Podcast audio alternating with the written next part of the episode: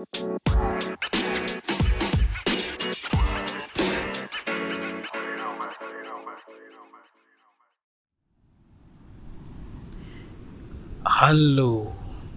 apa kabar semuanya? Sorry gue baru update podcast lagi karena ya beberapa kesibukan dan kemalasan update. Jadi uh, hari ini gue rekaman podcast di Pantai Gelagah Yogyakarta. Uh, tepatnya posisi Pantai Gelagah itu dekat Bandara Yogyakarta International Airport. Di sini pantai udah dibuka sih, udah kayak wisata biasanya sih. Orang-orang udah banyak juga sih, walaupun nggak sebanyak hari libur biasanya mungkin ya. Ini sih tergolong sepi sih, nggak begitu rame-rame banget gitu ya.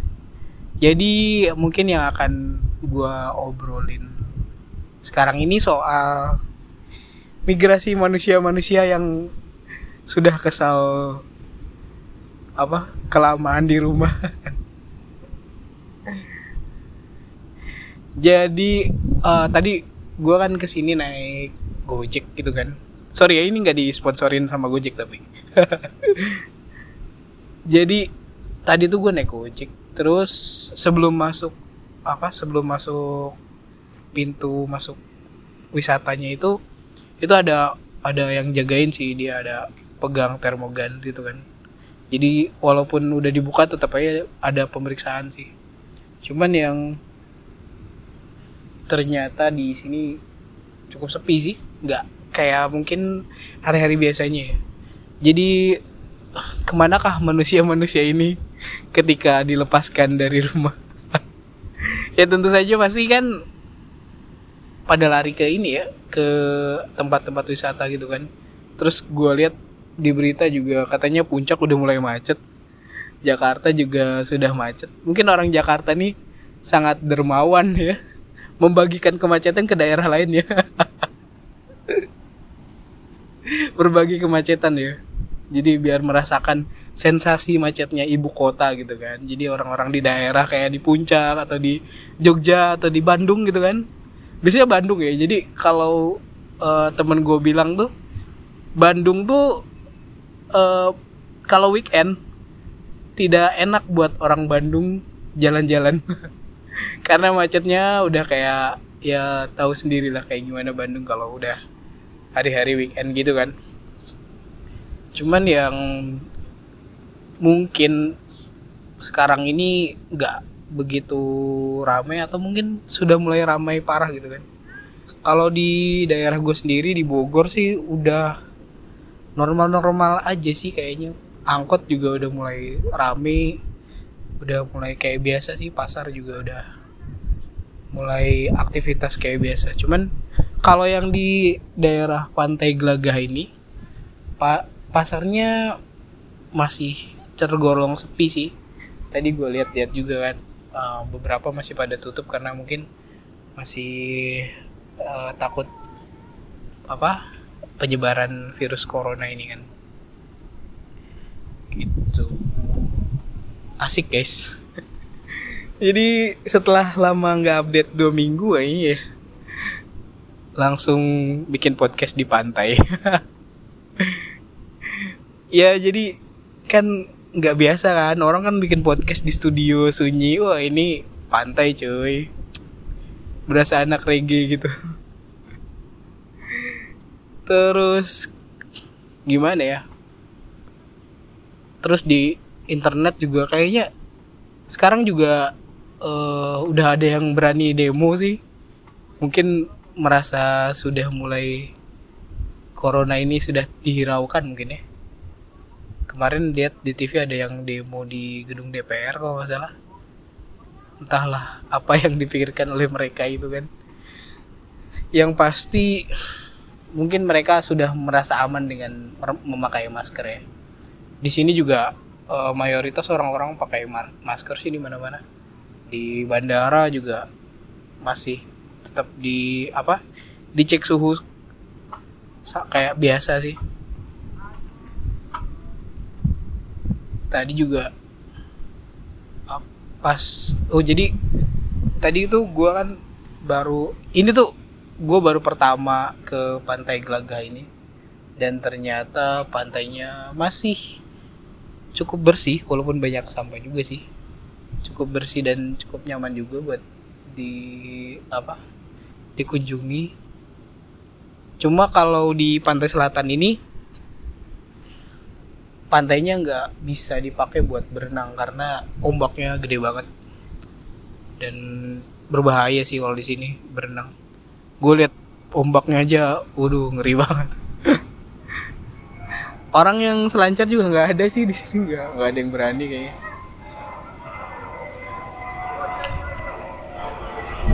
Terus oh ya penerbangan di bandara Yogyakarta International Airport sih udah dibuka kalau yang di daerah Yogyakarta kalian bisa uh, pergi dari Yogyakarta lewat bandara Yogyakarta International Airport. Kemarin tuh gue pun sempet rapid test juga di bandara Yogyakarta International Airport. Jadi kalau kalian mau pergi keluar Jogja gitu naik pesawat kalian bisa rapid test dulu di apa di gedung penghubungnya bandara Yogyakarta International Airport gitu gue ngerasain gue baru pertama kan rapid test kan.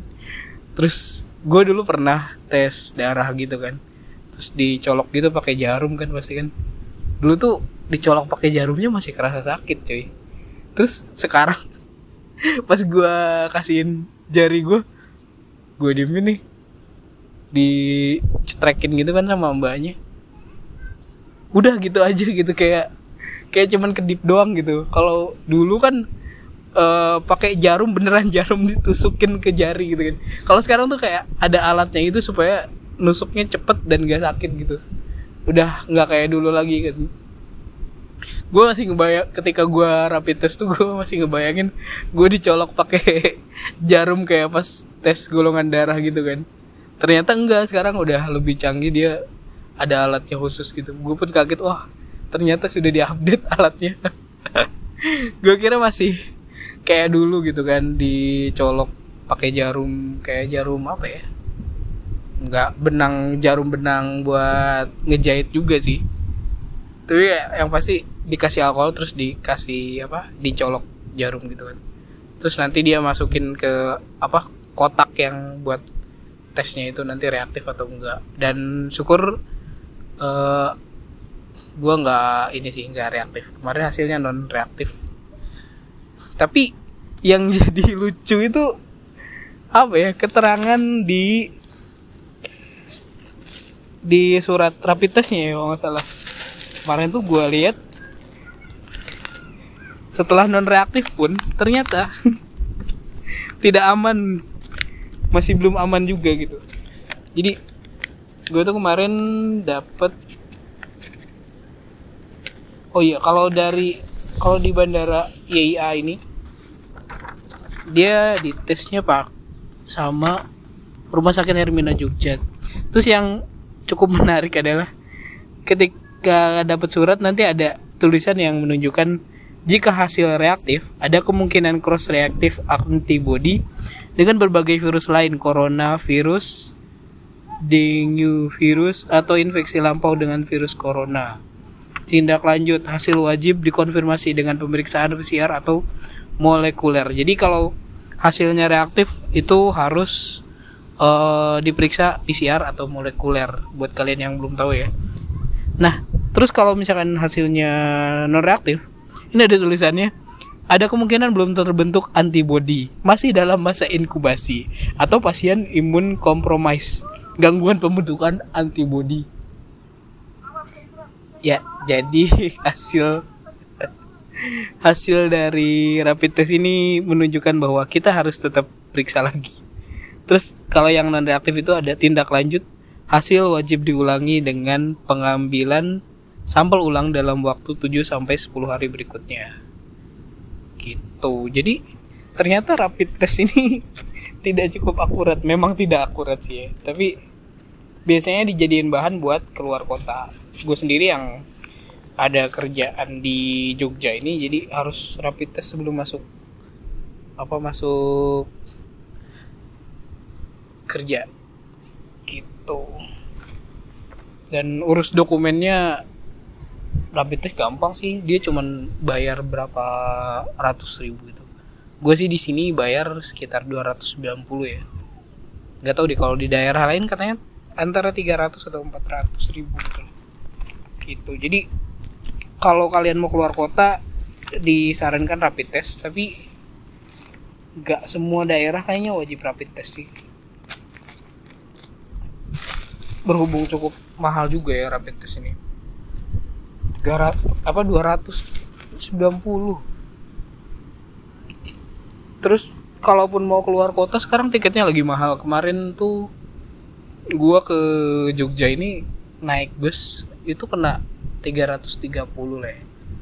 dua kali lipat harga biasanya. Biasanya kan mungkin antara sekitar 150 atau sampai 200 lah gitu.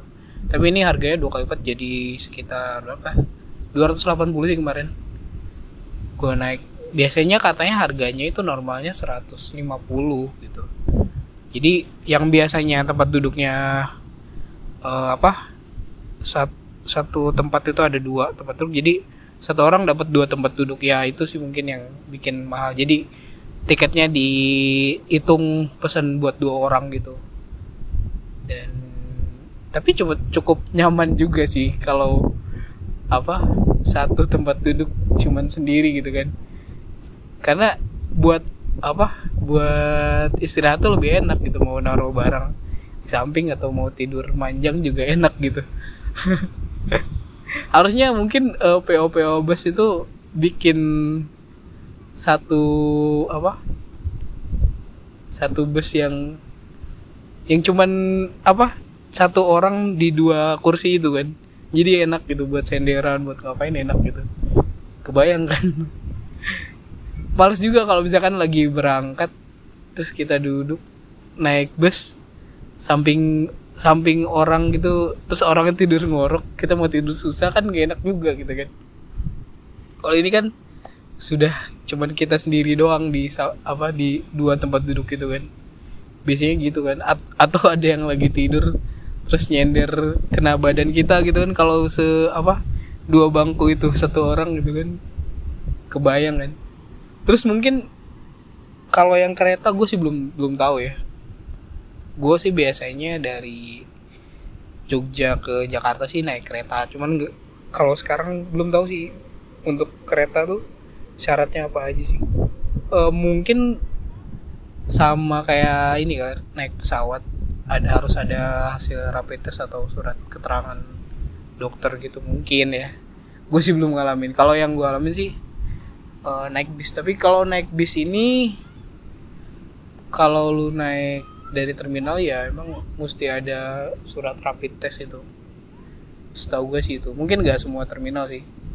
Kemarin pun dari terminal Giwangan tuh nggak ada tes rap, apa nggak ada harus surat rapid test gitu loh. Itu ya pasti sih. Kalau weekend gini kan tempat wisata biasanya ramai di sini juga ya rame rame rame sepi. Mungkin masih terlalu pagi atau eh terlalu siang. Ini udah jam berapa ya? Jam sekarang tuh jam 11 eh jam setengah 11 jam 10.30 lah gua rekam ini. Gitu. Jadi kalian kalau denger backsoundnya agak berangin atau ada suara kresek-kresek itu suara ombak karena rekamannya pakai handphone jadi suaranya tuh agak cuman kedengeran noise gitu. Nggak kedengeran kayak suara ombak.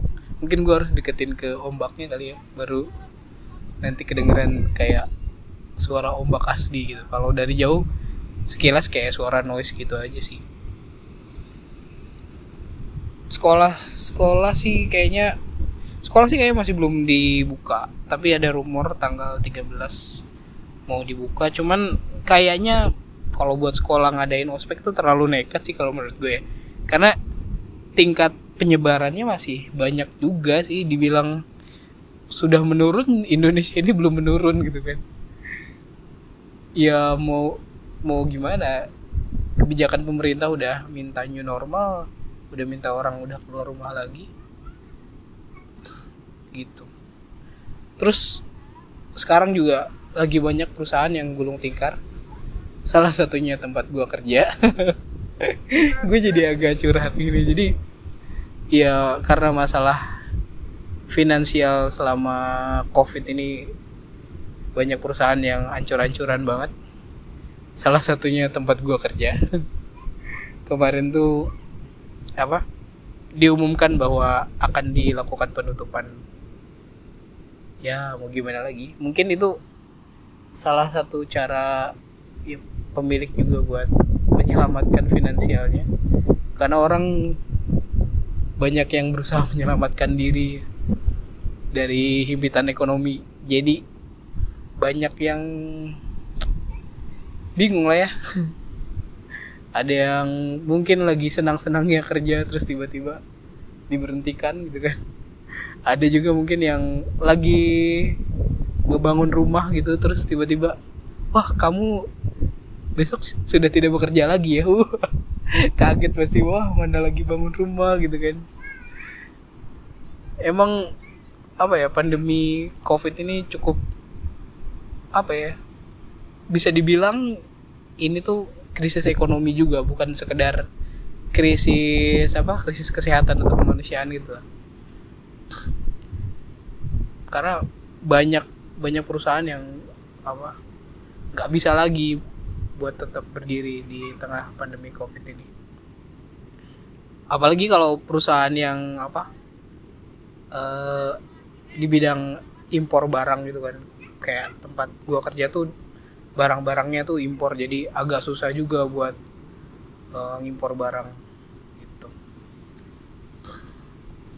Terus oh iya gue denger berita juga katanya Spotify bakal kena pajak lagi padahal Spotify udah kena pajak. Uh, mungkin pemerintah berusaha mengejar apa? Mengejar pajak-pajak untuk pembangunan bangsa di tengah covid ini. Karena mungkin ya kalau sekarang ini orang-orang pada larinya ke internet mungkin ya. Kayak Netflix sama Spotify itu pasti kan jadi pelarian karena tidak bisa nonton bioskop. Orang larinya ke Netflix atau YouTube gitu kan. Gitu. So, kalau YouTube sih kayaknya uh, buat nonton film kan jarang. Tapi kalau kayak Amazon Prime terus Netflix kayak gitu kan uh, lebih banyak variasi filmnya. Kalau YouTube kan lebih banyak kayak uh, konten-konten konten-konten ala-ala youtuber lah. Apalagi sekarang kan banyak youtuber-youtuber yang berusaha buat naikin kontennya karena orang banyak yang lagi di rumah gitu kan. Gitu.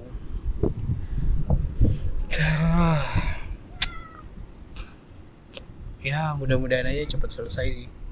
Karena kalau dari berita yang gue baca sih vaksinnya itu udah beberapa negara atau banyak negara yang pegang. Cuman untuk keluarnya vaksin ini kemungkinan satu tahun gitu kan. Jadi ya kalian mungkin harus lebih banyak bersabar dan mencari berbagai macam cara untuk tetap bertahan.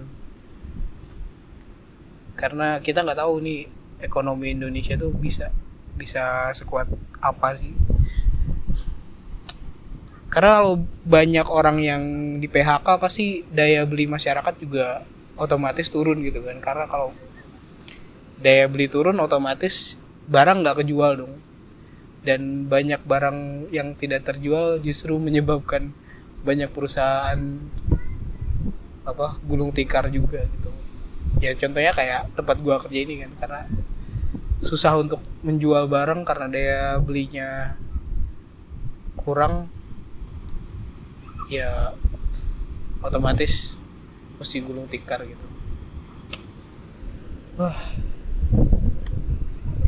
Gue juga iseng banget ya weekend gini datang ke pantai ngadem wow. ternyata asik ya kalau ke pantai. Gue ngeliatin ombak yang jadi kayak kayak kuda kayak kuda lari gitu kalau lihat ombak. Lucu juga ya. Mungkin kalau kalian weekend ke mana? Sepedahan kah? Oh ya sekarang tuh banyak juga orang-orang yang memilih opsi bersepeda tapi yang jadi miris menurut gue adalah bersepeda memakai masker. Karena gue aja jalan kaki tuh naik apa nggak naik apa-apa gitu nggak nggak begitu capek. Pakai masker tuh ngap banget. Kebayang kalau naik sepeda terus pakai masker sih jadi kalau kalian uh, apa naik sepeda disarankan mungkin pas lagi ngayuh tuh jangan pakai masker terus pas lagi berhenti baru pakai masker gitu.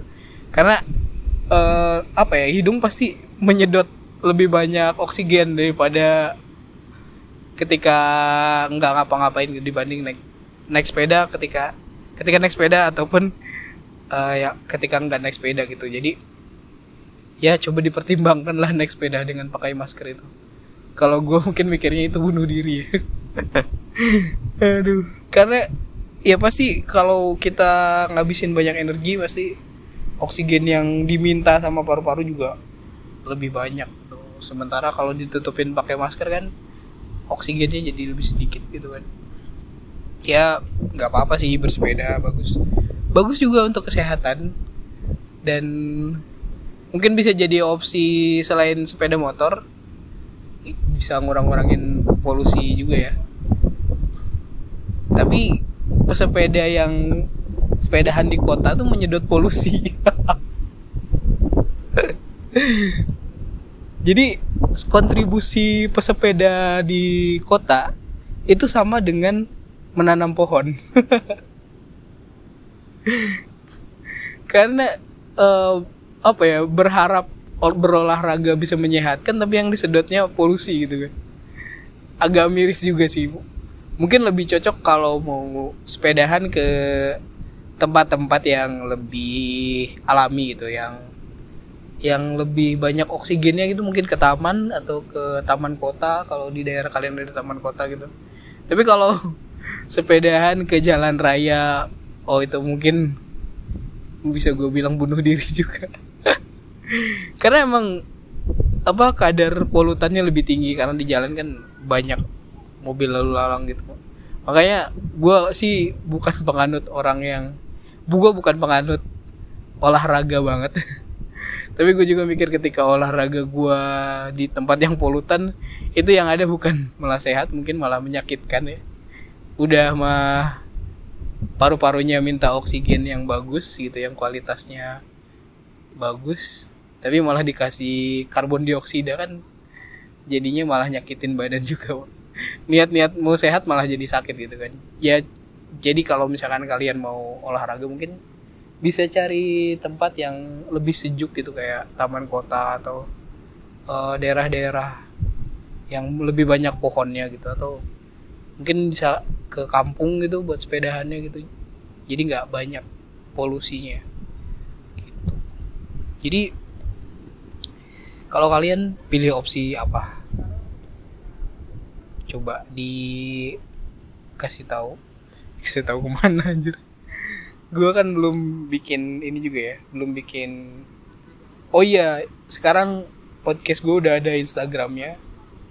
Nanti gue aktifin instagramnya. Oke kan udah ada ngapain gue aktifin? Jadi nama instagramnya itu gorilla fixit karena gue gue bikin gorilla fix udah nggak bisa lagi gitu udah dipakai orang gitu. Jadi namanya gorilla fix it. Coba dicari aja yang gambar gorila lagi rebahan gitulah. Gitu. Wah. Bosen kan pasti tiap jadi selama pandemi ini kan semua orang di rumah terus semua hari berasa hari libur WFH berasa work from hell karena kalau WFH itu kan kebanyakan orang-orang yang WFH itu susah konsentrasi karena salah satunya diganggu oleh keluarga. Mungkin diganggu oleh adik-adiknya atau eh, ponakan-ponakan lucunya atau anaknya gitu yang masih kecil-kecil atau ya pokoknya ada berbagai macam rintangan lah ketika kerja dari rumah ya. karena apa ya membagi fokus konsentrasi kegiatan rumah dan kegiatan kerja itu di dalam satu tempat tuh agak agak sulit juga. Sering sering terdistraksi mulai ya kalau kerja dari rumah. Kalau buat yang freelancer ya mungkin itu udah biasa gitu. Mungkin ya beberapa orang yang biasa kerja di tempat kerjanya masing-masing ya sulit gitu buat konsentrasi di rumah. Karena mungkin uh, rumah itu identik dengan istirahat gitu kan. Jadi selama work from home jadi jadinya bukannya work tapi apa? Rest in home. Istirahat di rumah. Aduh